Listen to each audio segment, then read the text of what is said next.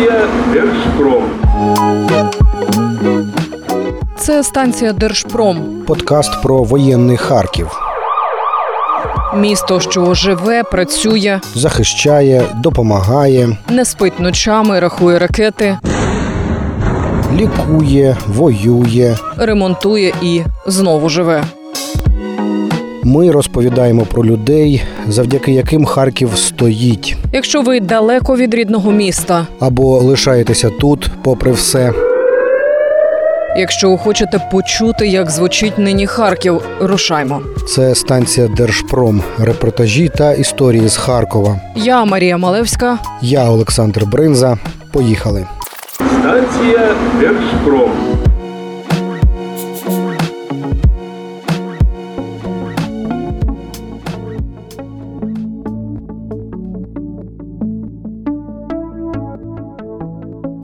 Він хотів зібрати донатів на 10 дронів, а зібрав вже майже на 40. Українців так розчулила і надихнула історія харківського школяра, що за лічені дні Радомир Тютюнник назбирав майже 600 тисяч гривень. 16-річний Радомир самотужки після уроків або у вихідні збирає дрони камікадзе для різних підрозділів сил оборони, з вояків у школяра черга. Як вчився цього і чи насправді збирати дрони для армії може кожен? Як перевіряє, аби те, що відправляє, було справним та ефективним?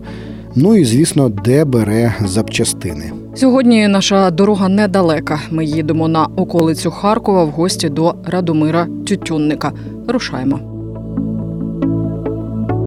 Станція Держпром.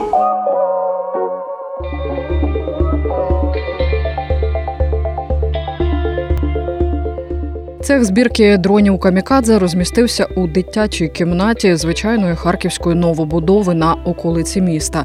На одній зі стін жовто-синій стяг підписаний генералом Залужним. Поряд грамота. На іншій ще один прапор вже з портретом Шевченка у тактичному шоломі. Зустріч Радомир призначає після третьої дня, після уроків. Щойно закінчилися заняття. Місце на письмовому столі біля комп'ютера займає паяльник і купка різних дрібних деталей. Розкажи, як тобі прийшла в принципі ідея така е, робити, збирати? Ну, ідея була досить давно, тому що я мав свої дрони. Ну, е, в мене був Mavic е, маленький, Mavic 3 Mini і звичайний третій Mavic. І мені дуже подобалось на них літати. І я ось так захопився ідеєю про FPV-дрони, коли побачив відео на Ютубі. Це трюкові дрони. І е, після цього я побачив, як на них вражають російську техніку. А зазвичай один дрон це одне врятоване життя нашого захисника. Що ти зараз робиш? Е, Я паяю конденсатор. Також зараз будемо паяти кабель живлення. Слухай, ну не всі ж хлопці в 16 років вміють це робити. Звідки в тебе навички такі? Чи ти вже по ходу навчився? Походу навчався. Тобто ти з нуля просто почав це робити. Так. А ти чимось таким захоплювався в житті? Ні, ні, ні. Типу технікою, паянням, оце все. Ні, паяти я навчився буквально за неділю. А хто тебе вчив? Сам. Ну, взагалі так, дивився гайди на Ютубі, як правильно паяти, але зазвичай все сам. Що найскладніше? Е, Найскладніше це паяти ось саме ці провода. Бо в мене зазвичай трусяться руки. Радомирові 16. Він вчиться у випускному класі одного з харківських ліцеїв. До Харкова родина переїхала 4 роки тому з Вінниці. Його тато військовослужбовець. Від нього підліток і дізнався про те, наскільки важливі зараз на фронті безпілотники.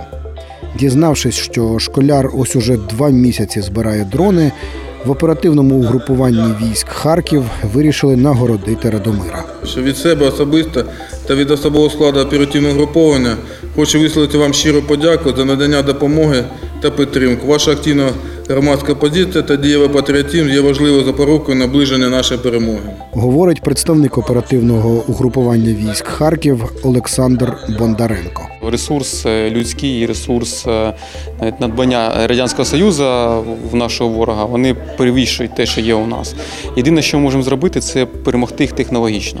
Е, Ми це вже почали доводити, і сумно, що ворог вчиться, вчиться у нас. Я розумію, що наші діти з бажанням перемогти бажанням допомогти своїм рідним, своєму батьку, да, от взяти, примір Радомира, у нього батько військовослужбовець. І навіть перший дрон він зібрав, у нього мотивація була яка? Щоб цей дрон зберіг життя його батька. Щоб задача була виконана, вона була виконана дистанційно, не залучаючи особовий склад, що збереже життя і здоров'я ну, наших військовослужбовців, конкретно його, ну, його, його, його рідної людини. Тому саме такі дрони дистанційні, щоб вести бій, зберігаючи життя особового складу, життя військовослужбовців, збільшуючи той ресурс, якщо у нас кожна людина на щиту, е, то ворог показує, що він просто закидує ну, пушечним м'ясом. Тому ця тема вона дуже-дуже актуальна. Станція Держпром.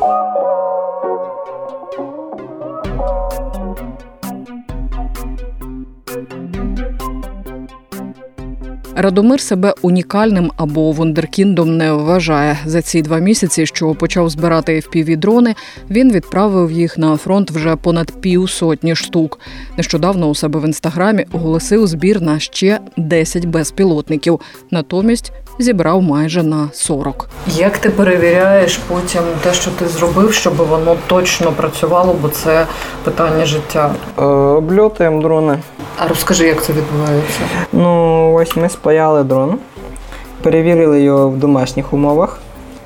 І на слідчий день е, перевіряємо його в полі, літаємо. І відправляєш лише, якщо з ним все добре. З- Звичайно. Е, Яка частина з дронів доводиться щось доробляти, переробляти? Е, взагалі переробляти доводилось тільки на чотирьох дронах. Е, в нас погоріли плати живлення нижні. Ось ця, як, якраз яку я паяю. Була помилка в пайці і згоріла ось така плата. Прямо сьогодні дрони камікадзе, зібрані руками школяра, літають і воюють на Запорізькому, Бахмутському, Куп'янському напрямках, а також під Херсоном. Вояки самі знаходять хлопця і лишають замовлення. Ну, ми цими дронами спасаємо життя військових, правильно?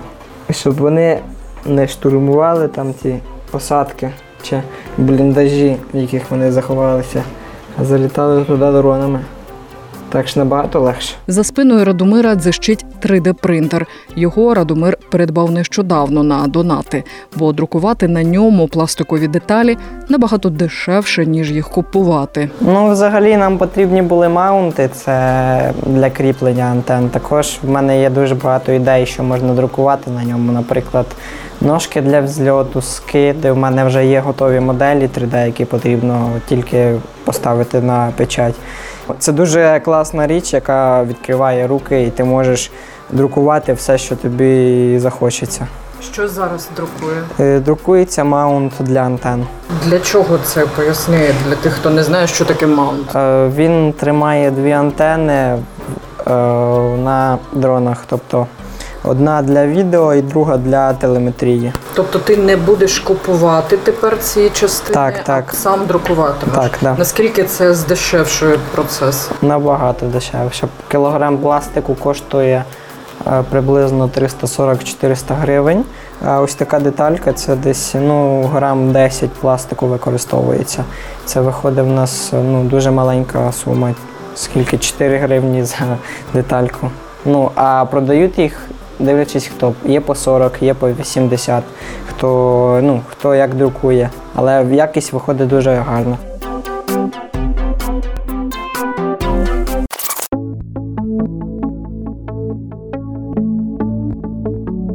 Просто на наших очах, трошки більше ніж за годину, Радомир збирає свій черговий камікадзе. Зараз тільки камерку закрутимо і все. І дрончик наш готовий. Ну так, да, година 20. Взагалі, це по настрою. Якщо гарний настрій, то можна за годинку скласти. Але я люблю під музичку, там то це виходить десь година, година 20, година 40. Але як ру- руку набив, то все бігом-бігом. На своїй сторінці в інстаграмі Радомир публікує відео. Це армійці надсилають кадри влучань з його дронів. Чим більше, тим краще, тому що чим більше дронів, тим більше ми спасаємо життя наших бійців. Е, якби в мене були кошти великі, то я б почав би виробляти БПЛА е, типу крила і великі бомбери дрони. У мене є ідея, в мене є чого це збирати. Все, що я знаю, всі навички, це все дуже легко. Також це як конструктор йде. І ну, головне, щоб було фінансування, і ми зможемо дуже багато чого збирати. Дуже, в мене дуже багато є цікавих ідей, які всі можна вті- втілити, так. І ну, дуже цікаво це все. Тобто, це реально можна дуже багато чого ціка- цікавого робити, яке буде виконувати свою роботу на 100-200%. Тобі 16, правильно? Да. Ти би міг спокійно собі навчатися в школі, не збирати ніяких дронів, думати про вступ або навіть десь за кордоном вчитися. Чому ти це робиш? Е, По-перше, моя мета це врятувати життя наших військових, щоб е, ну, тому що один дрон це зазвичай одне врятоване життя нашого військового. Е, Допомога нашій армії. Ну, ми маємо працювати на перемогу. Але ж ти дитина. І що, це стереотип. Кожен може щось робити. Звісно, кожен може щось робити, аби було бажання. Вступати Радомир планує до Харківського національного університету повітряних сил. Його цікавить кібербезпека. А ще юриспруденція. Хотів би працювати в СБУ, шукати зрадників та колаборантів.